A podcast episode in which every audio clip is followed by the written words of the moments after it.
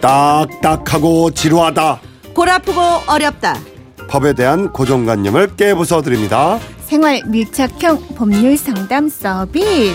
지라시 법률 사무소 최모. 박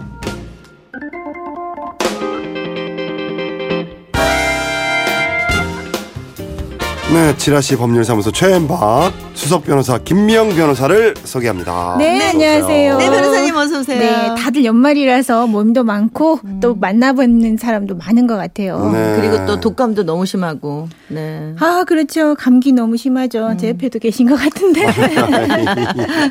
아, 변, 변호사님도 예, 예, 예. 진짜 애만 있으시겠네요. 왜냐하면 우리가 다 직장인들이 아프다고 누워서 쉴 수가 없잖아요. 그렇죠. 저 오늘 딱 그 생각을 했어요.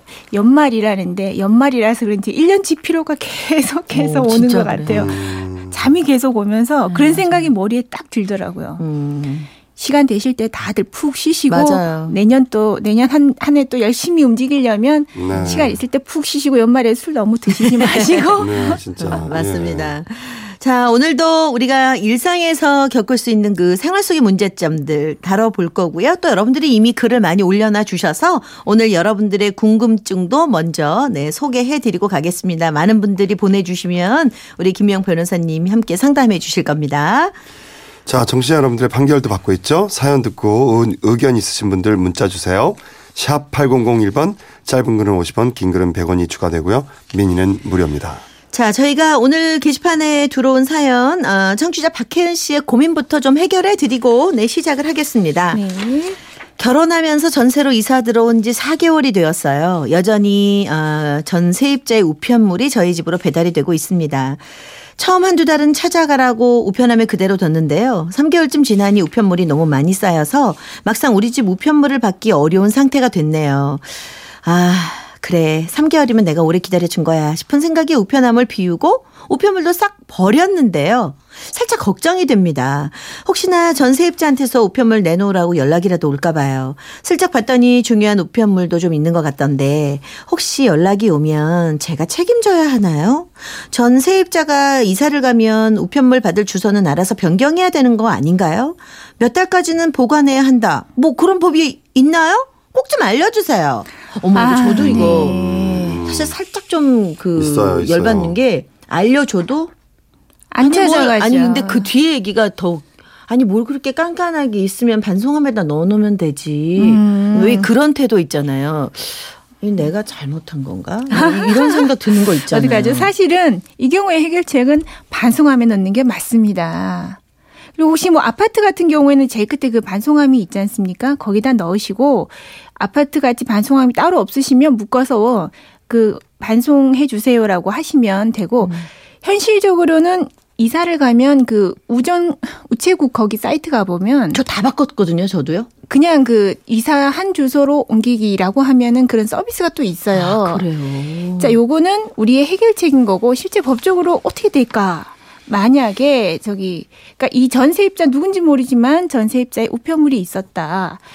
이 경우에 참 반송함에 넣는 게 우리로서는 참 편한 해결책인 것이 만약에 내가 예를 들어서 어떤 뭐 소포물일 수도 있지 않습니까? 가져버리면 소위 꿀꺽하면 이 점유 이탈면 횡령죄가 문제가 돼요.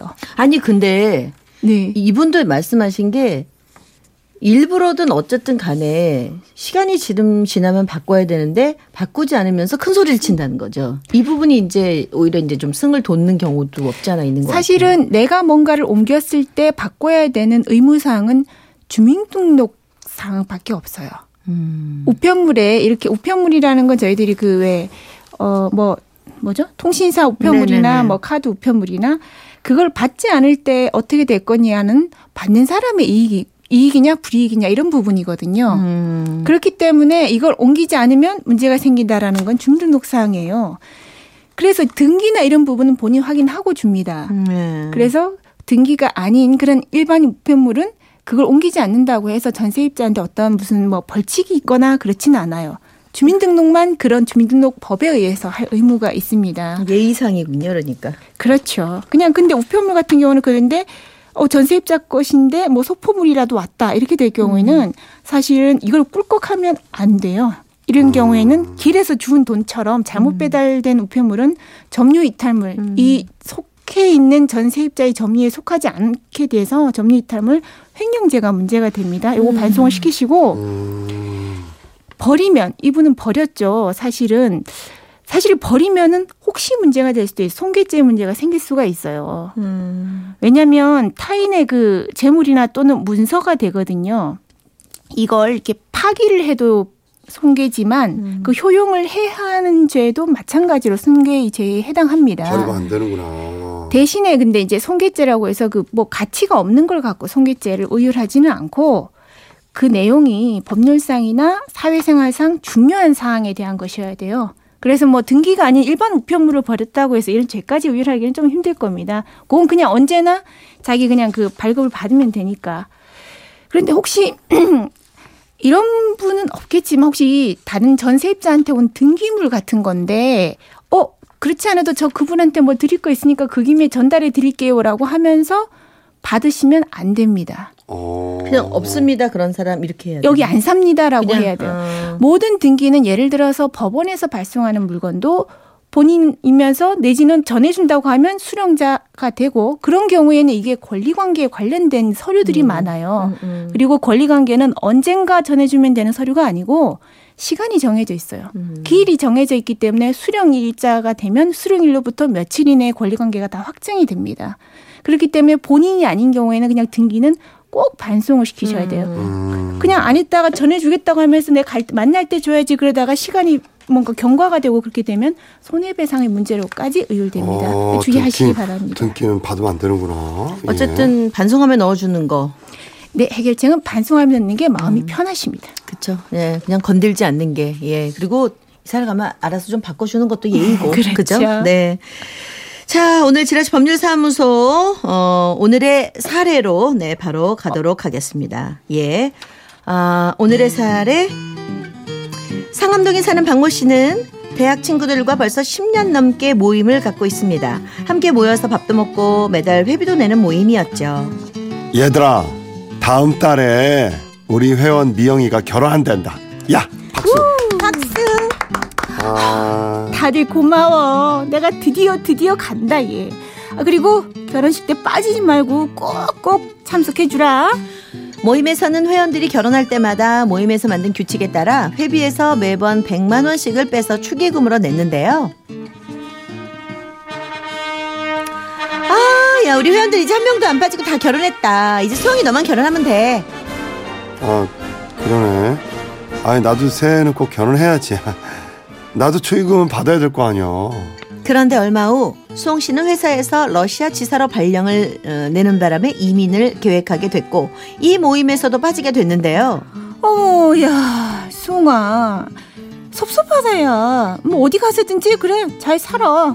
그래, 가끔 연락도 좀 하고. 아 그래 알았어. 저기 근데 있잖아. 아 내가 부탁이 좀 있는데. 뭔 부탁? 아니 우리 모임 말이야. 매번 결혼식 때마다 축의금 100만 원씩 냈잖아. 거기다 애들 돌잔치 때 회비로 냈잖아. 저기 근데 나는 한 번도 못 받았거든.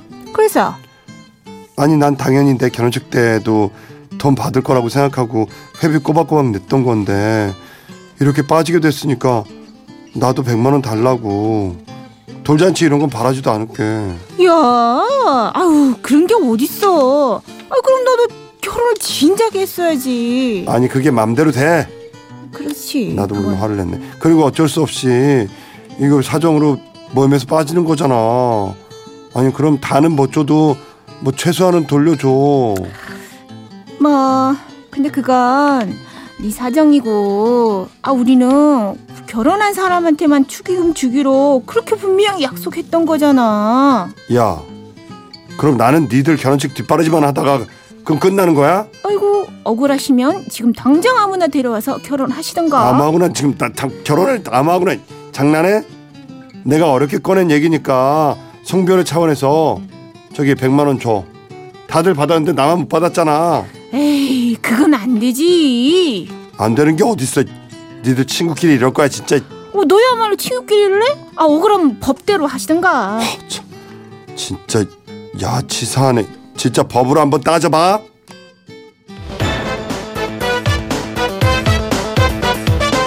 개인적인 사정으로 모임에서 빠지게 된 노총각 수홍 씨. 과연 회비를 돌려받을 수 있을까요? 이 줘야 됩니다. 정말. 근데 이건 좀 그렇다. 왜냐면 혼자만 남았잖아요. 지금 다. 아, 다른 거 다. 떠나서 불쌍하잖아요. 이게 지금 근데 지금 불쌍하자 이 사람이 지금 지치다 버리 다. 하죠. 10명인데 아마 매달 뭐 몇만 원씩 이렇게 거두는 그러니까. 것 같죠? 그럼요.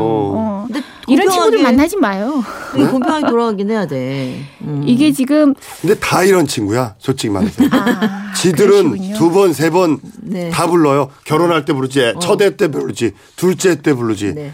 그런 애가 또 다시 가요. 어, 열받으면 감기 안 좋아. 왔다가 다시. 예, 예, 하지 마, 하지 마. 죄송합니다. 예. 이게 지금 여러 명이서 매달 회비를 내서 만나서 밥 먹고 어. 뭐 담화를 나누다가 좋은 일 있으면 그냥 묶어서 내고 지금 네. 이런 상황인 거죠. 네. 그리고 혼자만 남았고.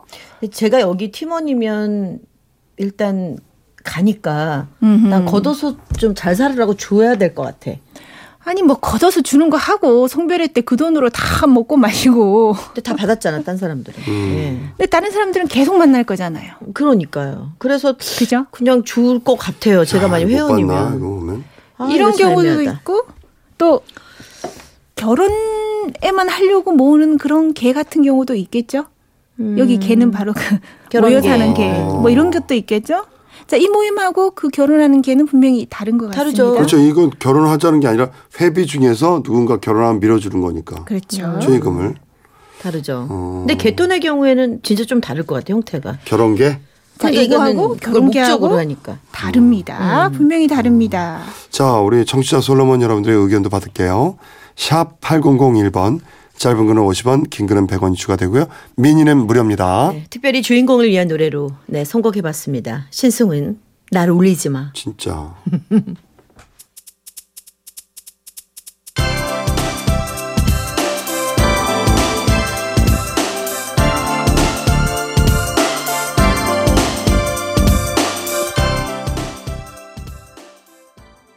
와, 여러분들 다 8411님은 그냥 좀! 줘서 보내요. 불쌍하잖아요. 그래요. 줘요, 줘. 노래도 울고 싶어라가 더 맞을 것 같아요. 어, 그러면 너무 비참해질 것 같아가지고. 아, 최진선 씨는 사전에 그런 약속이 안 돼 있으면 돌려받을 수 없을 것 같아요. 네. 아, 자기들 그 가서는 다 내줬는데 뭐 그게 약속이 지금 뭐가 약속이야. 그참 애매해요. 음. 2381님. 모임 총무 다섯 개를 하는데요. 이런 경우는 100만 원 해줘야 됩니다. 어, 낸걸 다 돌려받지는 못하지만 말이죠. 음. 네. 이분은 이제 좀 윤리적으로 괜히. 네. 아니 회비 남아 있으면 어, 안 남아 있으면 뭐 다만 그렇지, 얼마나 그렇지. 네. 냈는데 똑같이 1300님 저요 저요 저는 여행계를 들었는데 사정이 생겨 못 가게 되었는데 음. 일단 규칙은 규칙이라고 못 준다고 그러더라고요. 여행계인데 어. 자, 우리 우리 이거는 아까 말씀드린 것처럼 사실은 이 회원들은 개가 아니라 네. 매달이든 매년이든 자기들이 모이는 모임의 어떤 비용을 소요하는데 그 아마 회비가 좀 쌓였겠죠. 네. 쌓이다 보니 이걸 어떡할래라고 하니까 그럼 결혼할 때 좀 우리가 축의금을 모아서 그냥 이걸로 주자 이렇게 됐던 것 같아요. 그렇죠. 음. 자, 그 만약에 이게 이제 결혼계처럼 음. 뭐 다섯 명이 항상 우리 결혼식 때 모은 돈으로 주자라고 해서 음. 돌아가면서 하자 내지는 결혼하는 순서대로 하자 이게 결국은 순번계처럼 음. 그런 식의 계였다면 자 그런 식의 계라면 민법상의 조합계약으로 보고 네. 그 경우에는 조합원의 탈퇴죠 이민을 간다. 그럼 조합원이 탈퇴를 하면 탈퇴하는 조합원은 자기 지분에 따라서 계산을 받아갈 수가 있어요. 음. 지분 청구권이죠. 음, 음, 그럼 자기가 음. 낸 돈하고 그로 인한 금융이자까지 다 음. 지분으로 봐서 돌려달라라고 할 수 있을 것 같아요. 아까 그 여행계는 본인의 사정이라는 것이 얼마나 개인적이냐 이런 음. 부분인데 여기는 결혼을 내가 못할 것 같다가 아니라 이민을 가시기 때문에 아하. 그렇게 되면은 탈, 조합원의 탈퇴에 따라서 하는 거죠. 그런데 우리가 지금 사례로 말씀드린 거는 결혼 계라기보다는 친목 간에 네네. 이 모임은 없어지는 게 아니라 계속 모이면서 계속 먹고 마시자, 음. 먹고 마시자 모임이 계속되기 그거죠. 때문에 음. 이게 그 규칙을 만들 때 이게 개다라고 했으면 개로 가겠지만 그치. 그게 아닌 것 빠졌구나. 같습니다. 아. 자. 그래서 그 음. 규칙대로 아, 결혼식이 없는데 어떻게 주겠냐 이렇게 될 것 같아요. 자, 개인적인 사정으로 야. 모임에서 빠지게 된 노총각 수홍 씨는 회비를 돌려받을 수 있다, 없다? 없다. 없답니다. 그러니까 중간에 누가 우리 결혼하는 계로 하자 이렇게 누가 한마디 하면 된다는 거죠. 그런 변호사님. 경우는 이제 결혼에 맞춰서 다 금액을 아. 딱딱딱 정해놓으니까 야. 그거는 이제 순번개처럼 되는 네. 거죠. 여러분 예전에 그 신문에 많이 나왔던 어. 개 모의, 뭐 강남의 개가 누가 구속이 됐다는 이거는 그런 순번개가 아닙니다. 네. 낙찰개라고 하는 거예요. 네, 이 용어가. 뭐냐?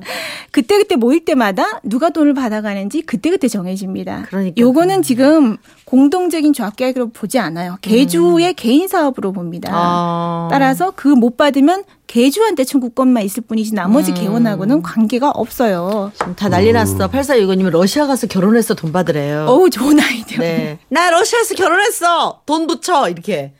그것도 좋은 아이디어인데. 그래. 일단 결혼하면 되잖아. 그죠? 어우, 그렇죠. 그쪽에 가면 또 이제 김태희가 밥 메고 막 그러던데.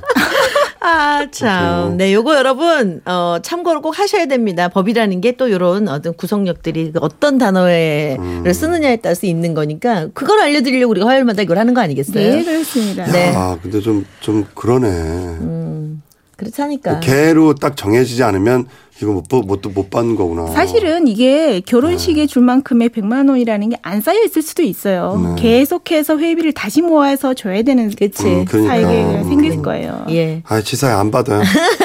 참고하시기 바랍니다. 네. 변호사님 고맙습니다. 네, 전 고맙습니다. 다음 주에 뵙겠습니다.